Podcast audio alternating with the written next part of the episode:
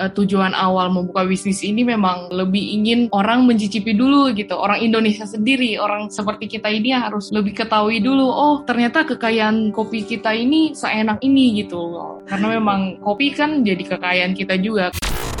Smart UMKM Podcast persembahan KG Radio Network part of KG Media menyajikan inspirasi dari UMKM di seluruh Indonesia. Ajak si kecil belajar sambil dengarkan dongeng. Media hiburan edukatif, berkualitas, serta aman bagi screen time si kecil yang bisa diakses di mana saja, kapan saja. Yuk, dengarkan dongeng kalian orang tua, persembahan KG Media, hanya di Spotify.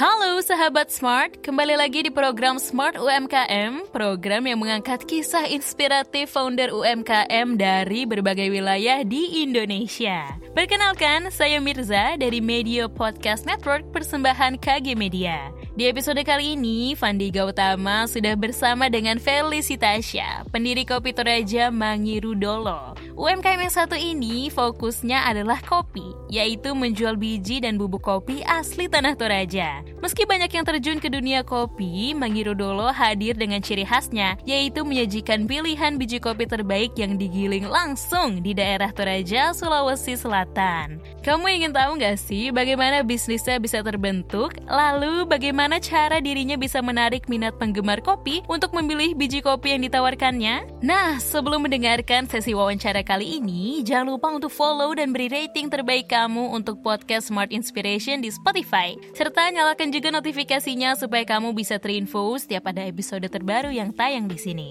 Jangan lupa juga untuk follow Instagram dan TikTok kami di @medio_by_kg_media supaya nggak ketinggalan info terbaru seputar podcast di jaringan media lainnya. Yuk, kita simak episode berikut ini. Halo sahabat Smart, kembali lagi bersama aku Fandi Gotama yang akan berbicara bersama, berbincang-bincang mengenai UMKM di Indonesia. Kali ini uh, kita akan kedatangan salah satu narasumber penggiat UMKM yang unik sekali ya, sahabat-sahabat Smart ini yaitu Kopi Toraja. Kita akan berdiskusi bersama dengan Kak Felicitasya nih, salah satu ataupun pendiri dari kopi Toraja ini yang memiliki nama usaha Mangiro dulu. Halo Kak Felicitas ya. Halo, halo Fandi. Oke, gimana kabarnya Kak Felicitas ya? Baik, Fandi gimana nih? Baik juga. Ini aku enaknya manggilnya Kak Feli aja kali ya? Boleh, boleh, boleh. Oke, Kak Feli. Ini aku mau ngobrol-ngobrol soal bisnis kopi Torajanya Kak Feli ini. Ini kan yeah. kita seperti yang kita tahu dua tahun terakhir ini ya banyak banget orang tuh sedang menggiati soal bisnis kopi ini gitu loh bahkan sampai kayak uh, menjamur di mana-mana gitu sebagai sebuah bisnis yang memang cukup banyak ya di, dilakukan digiatkan oleh banyak orang juga gitu loh. Nah ini aku mau tanya sedikit nih soal Kak Feli nih. Uh, bagaimana sih ide awalnya ini untuk membangun bisnis kopi ini di tengah maraknya bisnis-bisnis kopi yang lainnya gitu? Oke, untuk ide awalnya sebetulnya sederhana sih Pandi, karena waktu itu pandemi berlangsung di 2020 awal ya, jadi uh, sebetulnya aku nih uh, seorang perantau asal Toraja hmm. yang aku merantau sekarang di Jakarta. Jadi hmm. pada saat pandemi kemarin akhirnya uh, aku memutuskan untuk balik ke Toraja, jadi beraktivitas dan melakukan banyak kegiatan di Toraja. Nah, uh, untuk bisnis awalnya ini dimulai juga di masa pandemi kemarin, hmm. di mana uh, cukup lama sih untuk membuat bisnis ini karena banyak pertimbangan yang mesti dilewatkan dan di, diketahui gitu. Nah, karena banyak pertimbangan itu akhirnya bisa dibantu karena dorongan keluarga serta orang-orang di Toraja juga gitu. Jadi kemarin akhirnya aku mulai bisnis ini di Agustus uh, di Juli sekitar Juli akhir sampai di Agustus awal untuk membuat sebuah bisnis kopi ini. Nah, uh, waktu pandemi kan uh, kita lihat kan, kita banyak tahu kalau misalnya banyak musibah musibah terjadi salah satunya di segi perekonomian. Jadi orang-orang di Toraja kesusahan, wisatawan tidak datang sedikit, bahkan untuk jualan pun susah. Nah, salah satunya yang terkenal di Toraja itu kopi. Nah, dari situ aku bisa nemu jawabannya. Oh, ternyata di Toraja ini banyak yang perlu dan bisa dikembangkan. Salah satunya menjual kopi secara online gitu. Jadi semua uh, mungkin wisatawan yang pengen ke Toraja dan pengen mungkin mencicipi tor kopi Toraja langsung di tempat kan nggak bisa hadir. Jadi dia bisa beli online. Nah, aku coba cek tuh di e-commerce, e-commerce warna hijau dan e-commerce warna oranye gitu. Ternyata di situ uh, sangat sedikit toko-toko atau orang-orang Toraja yang membuka toko untuk menjual kopi. Akhirnya singkat cerita aku coba bernegosiasi sama kedai kopi yang ada di Toraja, kedai-kedai kecil yang jualan-jualan kopi, diskusi gimana ya biar bisa e, berkembang. Aku coba tawarin deh kalau misalnya gimana kalau misalnya kita jual kopi ini secara online gitu. Kan hmm. kita bisa bantu juga gitu orang-orang di sini dan juga wisatawan kali ya yang mau coba kopinya. Deal-dealan akhirnya kita putuskan e, aku dan orang kedai itu untuk membuat sebuah nama brand Uh, jadi orang yang di kedai itu sebagai supply untuk kopinya dan aku yang lebih mengurusi brand serta uh, proses untuk penjualan di e-commerce tersebut. Nah, selang 1 sampai 2 bulan akhirnya jalan kita sudah packing-packing untuk coba cari stiker apa segala kemasannya dan akhirnya kita bisa untuk membuka bisnis ini. Seperti itu untuk ide awalnya. Wow, sangat-sangat menginspirasi sekali ya. Jadi karena keterbatasan saat pandemi ini menjadi sebuah hal inspiratif yang harus dilakukan untuk bisa melestarikan ataupun lebih memberdayakan budaya dari Toraja sendiri ya berarti ya ini. Iya, betul. Wow, nah, luar biasa sekali, luar biasa sekali. Terus untuk di Instagram nih kan kita kan sudah sempat riset-riset juga ya. Iya. Yeah. ya, Mangiro dulu ini menawarkan biji kopi robusta dan arabica nih. Sebenarnya dari kopi biji jenis tersebut uh, apa keunikannya ya? apakah beda dari kopi-kopi lainnya tuh apa memiliki specialty tersendiri gitu? Oke, jadi Mangiru Dolo ini sebetulnya berawal dari nama istilah Toraja. Jadi orang di Toraja itu kalau bahasanya Mangiru Dolo itu artinya minum dulu gitu. Nah biasanya orang-orang Toraja itu menyajikan para tamunya itu kopi, teh, tapi memang mostly kebanyakan kopi karena yang paling terkenal di Toraja itu kopi. Dan akhirnya uh, aku buat nama brandnya ini adalah Mangiru Dolo. Nah untuk produksinya ini uh, kita menggunakan dua kopi yaitu robusta dan arabica karena eh, orang-orang uh, kan uh, ada yang suka robusta, ada suka yang arabica gitu.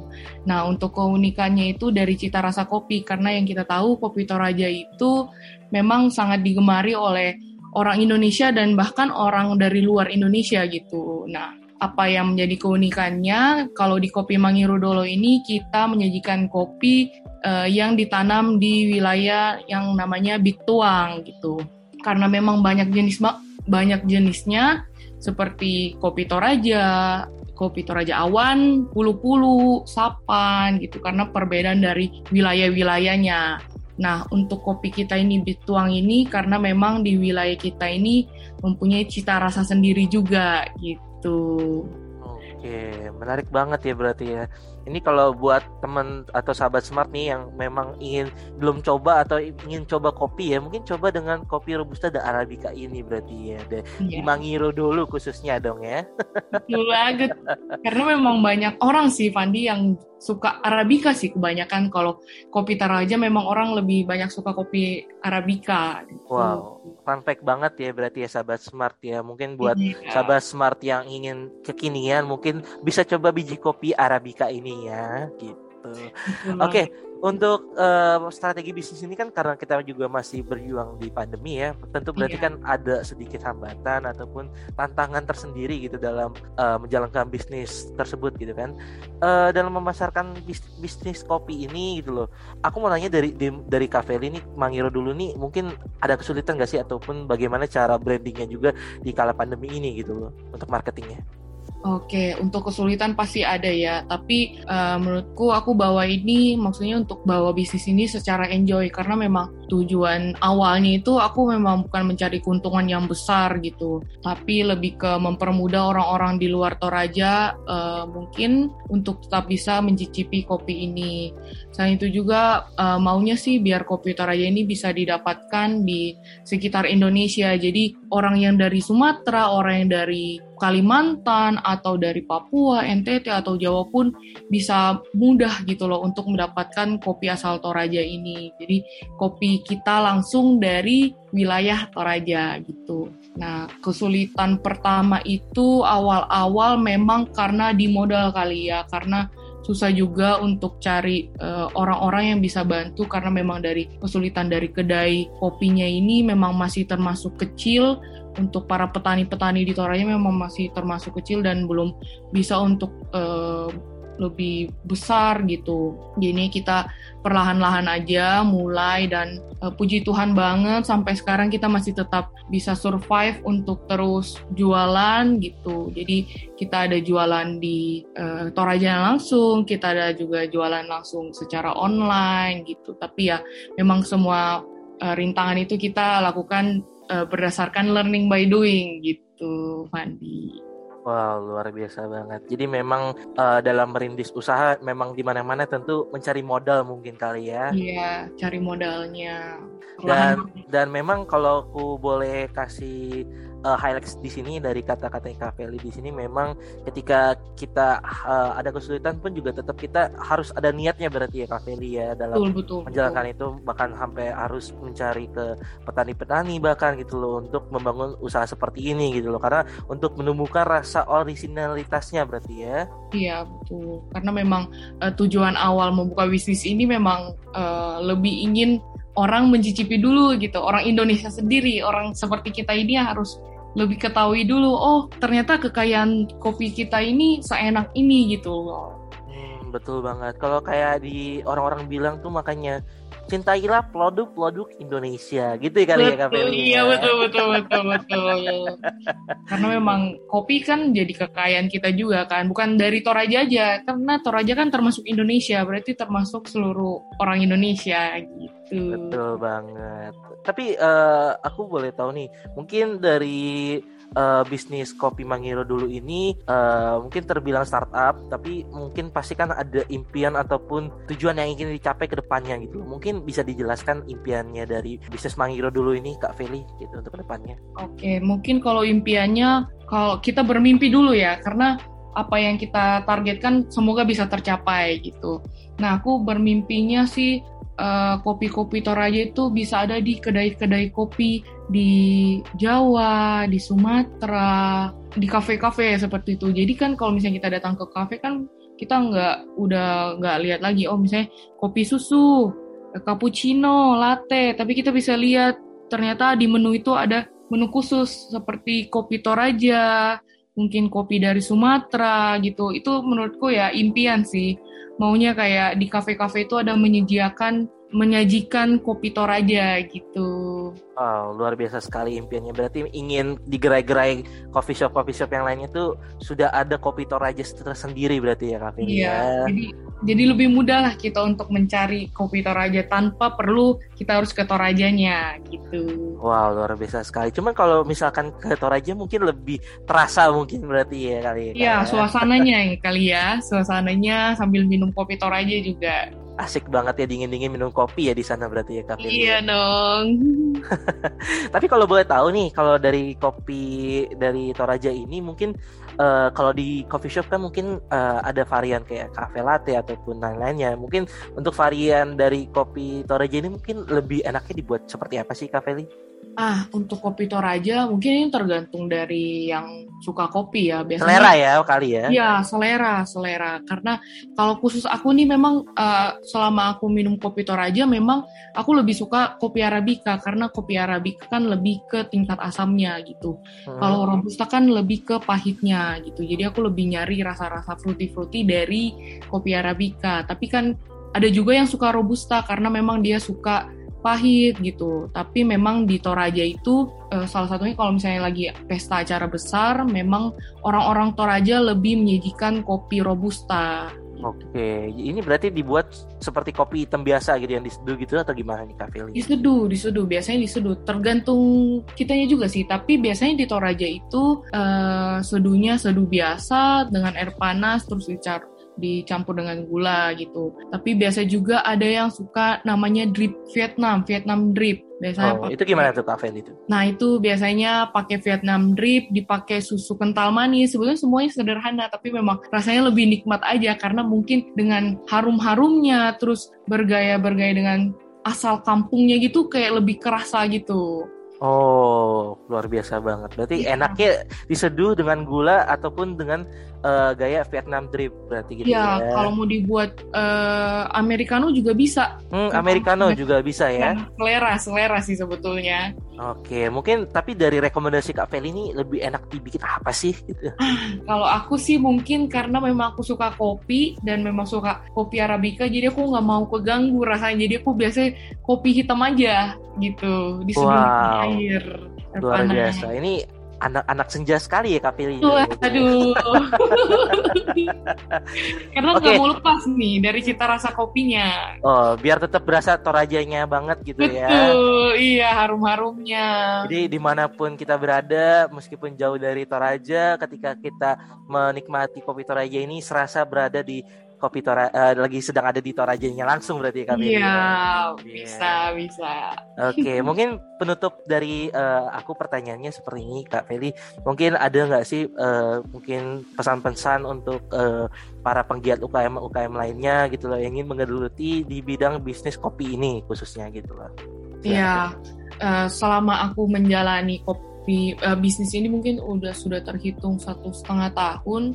Memang banyak eh, hal-hal uh, yang perlu diketahui sih kayak memang dari dulu aku tuh cuma tahu kopi aja gitu. Jadi untuk bisnis memang uh, belajarnya uh, sendiri gitu. Jadi kemarin kemarin kan memang basicnya belum ada di bisnis. Jadi memang mungkin uh, kita uh, aku harus lebih banyak belajar bisnis, explore explore, lihat dari YouTube sebetulnya atau seminar seminar itu banyak sih kalau misalnya kita uh, niat gitu. Biasanya aku uh, lihatnya dari situ belajar, explore dan juga sharing. Biasanya aku kalau misalnya ada orang nanya-nanya sesuatu bisnis mungkin pas banget itu aku coba gali-gali orang itu bagaimana biar bisa strateginya untuk bisnis ini dan juga gak lupa untuk kopi karena memang kalau kopi kan banyak banget kan uh, bentuk-bentuknya uh, dari tingkat panasnya, penggilingannya pun itu ternyata penting banget. Di situ aku juga banyak belajar. Jadi mungkin sebagai kita pendiri atau yang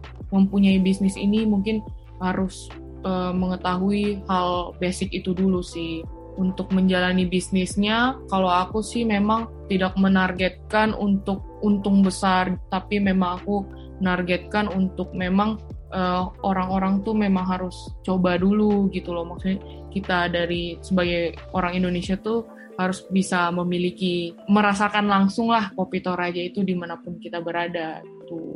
Oke, berarti lebih ke mulai aja dulu ya, berarti kafe iya, ya. mulai dulu aja gitu. Hashtag mulai dulu aja. Mm -mm, betul banget. Jadi terima kasih banget ya Kak Feli sudah meluangkan waktunya dan ingin berkesempatan ngobrol-ngobrol bersama dengan aku di Smart UMKM kali ini di Smart Inspiration tentunya. Semoga bisnis Kak Feli ini Mangiru dulu bisa sukses terus ya, bisa semakin laku dan semakin melebarkan sayapnya hingga ke pelosok-pelosok Nusantara lainnya gitu. Amin. Terima kasih Pandi sudah diundang. Oke. Oke, sahabat Smart, terima kasih sudah mendengarkan podcast bersama Kak Feli dari Manggilo dulu. Semoga apa yang dibicarakan ini mengenai bisnis kopi Toraja bisa dapat menginspirasi sahabat-sahabat Smart yang ingin berbisnis mengenai kopi yang ingin dibangunnya lain kali gitu gitu. Oke, terima kasih sahabat Smart, terima kasih sudah mendengarkan. Jangan lupa untuk disebarkan supaya semakin bisa melebarkan UMKM UMKM lainnya. Demikian episode Smart UMKM bersama Felicitasya. Konsep UMKM yang fokus pada kopi memang banyak digeluti banyak orang. Namun dengan nilai dan strategi bisnis yang diterapkan Felicitasya, bisnis kopi bisa menunjukkan keunikannya tersendiri nih untuk bertahan di tengah gempuran bisnis kopi. Saya Mirza dan segenap tim yang bertugas pamit undur diri. Sampai jumpa di episode selanjutnya. Smart UMKM, podcast persembahan KG Radio Network part of KG Media, menyajikan inspirasi dari UMKM di seluruh Indonesia.